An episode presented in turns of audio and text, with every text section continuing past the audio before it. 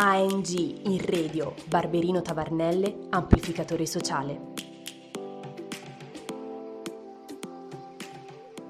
Buongiorno e ben ritrovati ad un nuovo podcast di ANG in radio Amplificatore Sociale, la web radio finanziata dal progetto ANG in radio dell'Agenzia Nazionale Giovani. Io sono Andrea e oggi siamo in compagnia di Alessandro, un ragazzo, un nostro amico, un ragazzo del nostro paese che ha recentemente partecipato ad un tirocinio al Parlamento europeo a Bruxelles. Ale, ti lascio subito la parola così ci racconti un po' di te. Sì, allora, intanto grazie di avermi come ospite. Eh, sì, mi chiamo Alessandro, vengo anch'io da Tavarnelle, in provincia di Firenze, e ho studiato scienze politiche sia triennale che magistrale alla Cesare Alfieri di Firenze. E mi sono specializzato in relazioni internazionali e poi in uh, studi sull'Africa. Sì, sono qui a parlarvi del tirocinio Schumann, come viene chiamato, uh, del offerto dal Parlamento europeo ritengo sia una grandissima opportunità, quindi mi fa piacere condividerla con voi.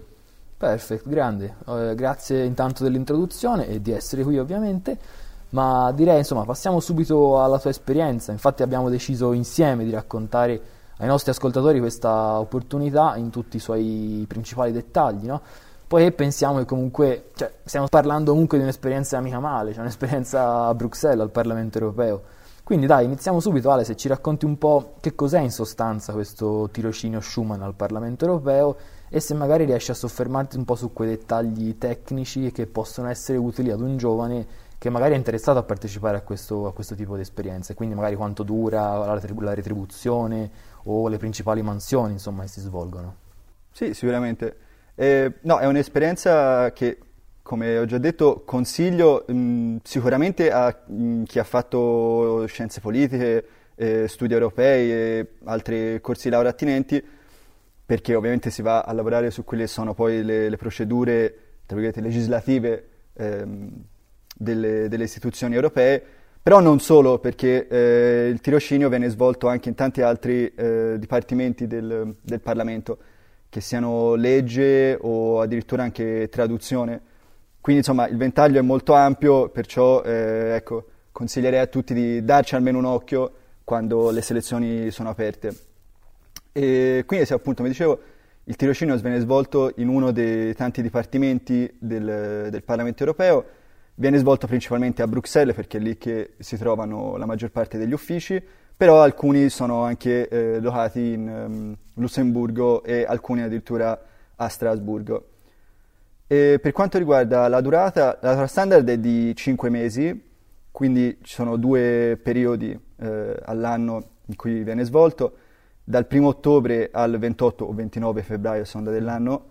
Eh, per fare domanda per questo periodo eh, il, l'applicazione è aperta dal 1 al 30 giugno, mentre il secondo periodo, che è quello che ho fatto anch'io, è dal 1 marzo al 31 luglio e si può, fare, si può mandare la candidatura dal 1 al 30 novembre. La retribuzione è dei 1372 euro mensili netti, perché infatti essendo un tirocinio eh, o comunque un lavoro eh, nelle istituzioni europee non è tassato dal governo belga, però si applicano alcune, si possono applicare ovviamente invece le imposizioni fiscali del paese di provenienza, viene, certo. però non da, da loro perlomeno. E, ehm, una cosa che non viene scritta sul sito, ma che secondo me è bene specificare, è che in alcuni rari casi, aggiungerei, è possibile estendere il tirocinio di altri tre mesi massimo. Mm. Non per forza tre mesi, anche uno, due. Però insomma ci sono delle clausole che permettono di estenderlo, però non è facile, cioè deve arrivare una richiesta dall'ufficio, deve essere giustificata, ci deve essere un carico di lavoro tale cioè, che, la tua, presenza, sì, che la tua presenza è proprio richiesta, quindi non è, non è facile soprattutto dipende molto da, dal dipartimento in cui uno è però appunto nel mio caso non è stato così, anche perché eh, purtroppo noi finendo a luglio, agosto la, c'era meno carico di lavoro, quindi era meno giustificata, però so che è, è possibile, ecco. Perfetto. Direi insomma tutto molto chiaro, ma invece eh, per quanto riguarda le mansioni, cioè te cosa, principalmente cosa, cosa, hai fatto quando eri là? Sì, allora, anche qui dipende ovviamente moltissimo da quali uffici, eh, in quale ufficio uno lavora, perché si passa da amministrazione, come detto, finanza, politiche pubbliche, addirittura sicurezza degli uffici o anche informatica, quindi eh, cambia molto a seconda dell'ufficio. Io mi trovavo nel, mm, quella si chiama il Dipartimento per le politiche pubbliche estere, quindi quelle che riguardano gli stati terzi eh, dell'Unione. E mh, lavoravo nel segretariato del eh, Dipartimento per la cooperazione allo sviluppo. Quindi quello che facevamo noi era supportare i membri del Parlamento in quello che è il lungo processo legislativo ehm, che poi si appunto risolve nella produzione di quelli sono report, opinioni o comunque risoluzioni che diventeranno eventualmente eh, risoluzioni, direttive e quant'altro eh, dopo il voto in plenaria. Quindi ecco, ci occupavamo di tutta la parte pre-legislativa, Chiaro. che sia discussione sulle eh, proposte di legge inviate dalla Commissione o anche eventualmente fare, prendere delle posizioni contro queste proposte o comunque tutto quell'aspetto di politiche pubbliche in cui ovviamente i membri del Parlamento, a seconda della loro appartenenza politica, avevano un'idea o un'altra, sia contro che a favore. E quindi come segretariato noi supportavamo sia la, la discussione su queste politiche o banalmente anche le votazioni o la scrittura proprio di testi che poi andranno a diventare risoluzioni.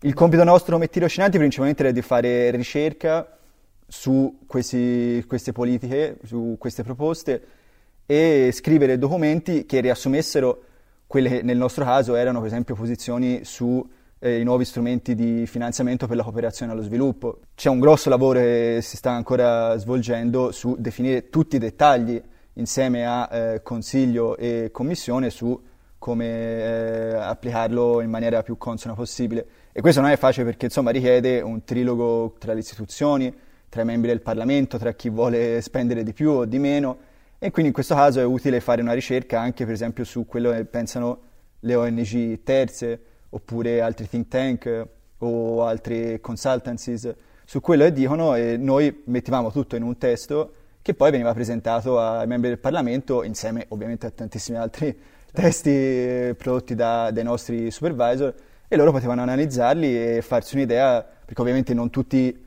i membri del Parlamento sono esperti di ogni settore, quindi era utile per loro per farsi un'idea e poi decidere in maniera consapevole. No, sono super interessato perché appunto è un ambito che insomma, interessa, interessa molto anche a me personalmente. Quindi insomma direi che questa parte qua è molto molto chiara, ma invece ti volevo chiedere per quanto riguarda la procedura di accesso, cioè come funziona se io volessi mh, domani magari partecipare o comunque nel, nel periodo ovviamente a disposizione eh, ci sono dei requisiti particolari per, per, poter entrare, c'è una selezione, cioè, hai anche magari dei consigli personali da dare a chi fosse interessato? Certo. Allora, eh, devo ammettere che rispetto a altre istituzioni, soprattutto la Commissione, mh, i requisiti e la procedura è relativamente semplice. Infatti, per quanto riguarda i requisiti, eh, bisogna semplicemente essere ovviamente maggiorenni, ehm, essere eh, cittadini europei, anche se ci sono alcuni tirocini offerti a eh, persone che non hanno la cittadinanza europea, ma sono molto limitati, principalmente si riguarda gli Stati membri. Eh, bisogna avere almeno fatto una triennale, sul sito parla di almeno tre anni di studi eh, universitari, quindi sostanzialmente sì, una triennale, anche se ovviamente viene eh, presa in considerazione una magistrale, eventuali master, anzi l'ambiente è molto molto competitivo, quindi Conosco persone, la mia conquilina aveva fatto solo una triennale, era stata presa, però ovviamente è molto più difficile, ecco. Ovviamente ci sono dei requisiti mh, specifici per ogni posizione, ma direi di base almeno bisogna sapere benissimo eh, l'inglese e aiuta anche sapere il francese. Per quanto riguarda la procedura è tutta descritta sulla eh, pagina della candidatura, è molto semplice, infatti si può fare domanda a massimo tre uffici, posizioni, e sono tutti descritti, c'è una casella di ricerca eh, sulla pagina in cui si possono cercare le varie posizioni divise tra, in base ai dipartimenti o anche al luogo. Quindi sì, ecco, massimo tre candidature in cui bisogna caricare semplicemente il CV, necessariamente in formato Europass, e una lettera di motivazione di massimo una pagina Va caricato, eh, vanno caricati questi documenti per ciascuna posizione, ovviamente magari cambiando il nome dell'ufficio nella lettera di motivazione. Una volta caricati questi documenti verrà fatto uno screening dai responsabili di ciascun dipartimento e loro faranno una shortlist. Se uno rientra in questa shortlist verrà contattato e dovrà eh, caricare alcuni documenti. Eh, quindi una volta se si passa anche eh, la prima selezione, poi si inviano tutti i documenti, ci sarà una seconda selezione e se si viene presi anche a questa si riceverà una lettera di ammissione. Attenzione perché sia quando si riceve la prima lettera, quindi se si viene preselezionati, ma anche se si riceve poi la lettera, la seconda finale, in cui si viene ammessi definitivamente, ci sono solo poi giorni per accettare, cioè prima per caricare i documenti e poi, poi per accettare. Ok, perfetto, grande, grazie anche per i consigli, sicuramente avendolo già vissuto in prima persona eh, possono essere veramente utili no? per, chi, per, chi, vuole eh, approcciarsi a questo tirocinio. Ma invece passiamo un po' all'esperienza personale, cioè come ci descriveresti il tuo, il tuo periodo insomma, a Bruxelles, come è stato sia dal punto di vista personale che proprio di, di lavoro? Ma allora, io ho fatto appunto il tirocinio nel periodo tra marzo a fine luglio 2020, quindi eh, capite bene precisamente eh, nel periodo Covid, che ovviamente ha influenzato tantissimo quella è stata l'esperienza e sia in negativo che anche in positivo, ecco, per certi versi. E quindi sì, sono partito e sono arrivato là eh, a inizio marzo che non si sapeva nemmeno bene come sarebbe voluta, come sarebbe voluta la situazione, ecco, c'era molta confusione.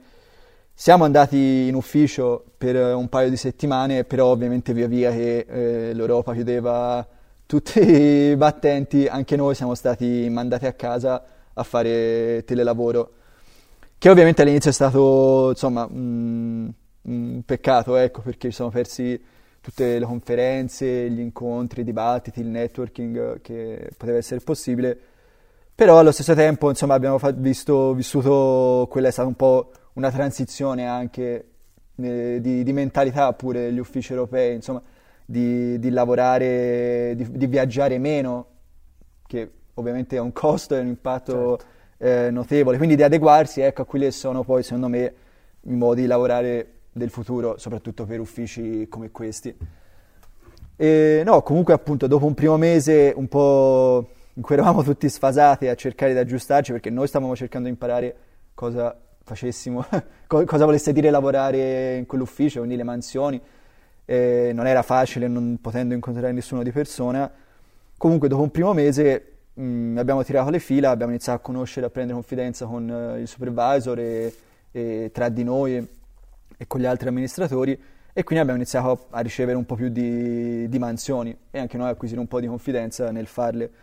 Quindi principalmente quello che facevamo noi era eh, raccogliere, appunto, come dicevo prima, fare ricerca sulle politiche pubbliche e su tutto il background che ci sta dietro per quanto riguarda le, le politiche di, di cooperazione, che erano particolarmente interessanti perché stavano shiftando verso quelli che era l'aiuto per combattere eh, gli effetti del Covid, che poi in realtà ci ha, ha sorpreso tutti, visto che sembra, nelle, per quanto almeno sappiamo, in, regioni, in tante regioni africane, invece dove si, ci si aspettava che sarebbe stato il caos totale, l'hanno gestita meglio, meglio che, che, da in Europa, quindi è stato interessante vedere anche questo. Ecco. Quindi cosa facevamo? Raccoglievamo le posizioni di tantissime ONG, soprattutto, che facevano l'advocacy nei nostri, eh, anche nei, negli uffici, nei, ai parlamentari, e raccoglievamo tutte queste posizioni poi in documenti, anche facendo riferimento a vecchie risoluzioni del, del Parlamento, che poi sarebbero, presenta- sarebbero, state presentate come opinioni o anche come report per eh, lavorare poi su, su future risoluzioni legislative. Poi c'erano anche altre, altre mansioni, per esempio raccoglievamo, eh, facevamo una specie di newsletter settimanale su quelle che erano i, le crisi umanitarie globali, raccogliendo dati dall'ufficio eh, preposto a questo della Commissione e anche lì le, facevamo, le mettevamo in forma riassunta e la mandavamo a, ai parlamentari. Tutti questi lavori poi venivano appunto mandati ai parlamentari perché erano loro alla fine che avevano, tra necessità di essere aggiornati su quelli che erano tutti gli sviluppi, su, sulle politiche su cui lavoravano. E ovviamente c'erano anche mansioni più amministrative, quindi mh, fare diciamo, i, i, report de, delle riunioni o su altre cose un po' più, più banali.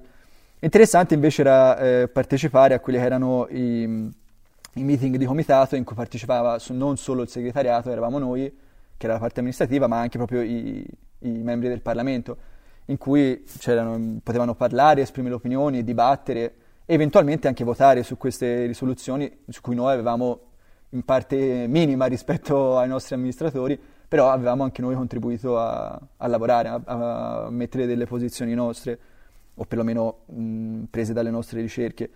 E lì ecco, si poteva anche, ho lavorato a volte nel gestire quelle che erano le, le procedure di, di, voto, quindi scrivere tutte le, le liste di voto, le liste degli emendamenti, perché ovviamente su ogni risoluzione ogni gruppo poteva presentare un tot di, di emendamenti quindi cercare di trovare un compromesso, seguire le votazioni, tutto questo a distanza, quindi reso ancora più difficile dal fatto che quasi nessun membro del Parlamento era presente in loco, ma era tutto uno scambio di, di mail con tutti i problemi che questo comporta. Quindi ecco, mh, concludendo, sicuramente è stata un'esperienza interessantissima perché uno ha anche accesso a documenti o comunque vede procedure che se no uno studia solo sui libri ma che non si rende conto di cosa comportino poi in pratica, soprattutto per quanto riguarda appunto, il dibattito tra, tra, i gruppi parlamentari. Questo sì, è stata penso la parte più, più, interessante. Però uno ha anche imparato sicuramente a lavorare su, in questo ambito in, in primo piano e in una situazione per niente agevole. Quindi c'era ovviamente questa difficoltà aggiuntiva che però insomma, ci siamo tutti dovuti adattare e affrontare e, e penso ci siamo riusciti. Ecco. Senti Ale, io ti ringrazio per essere stato qua con noi e per aver condiviso la tua esperienza e tanti dettagli e consigli utili per, per, per, chiunque sia intenzionato a partecipare o non essere insomma importanti o magari addirittura abbiamo fatto conoscere questa opportunità a qualcuno. Quindi insomma sono contento che tu sia stato qua. Quindi grazie ancora davvero per essere, per essere qua, è stato un grande piacere. Grazie a voi e bocca al lupo a tutte le persone che faranno domande. Perfetto, se poi qualcuno insomma, avesse qualche domanda particolare o qualche consiglio più specifico, scriveteci pure e proveremo a rispondervi. Grazie ancora e alla prossima. ANG in radio. Più di prima. L'agenzia Giovani nel tuo territorio. Progetto finanziato dal bando ANG in Radio più di prima di Agenzia Nazionale per i Giovani grazie ai fondi del Dipartimento Politiche Giovanili e del programma europeo Erasmus ⁇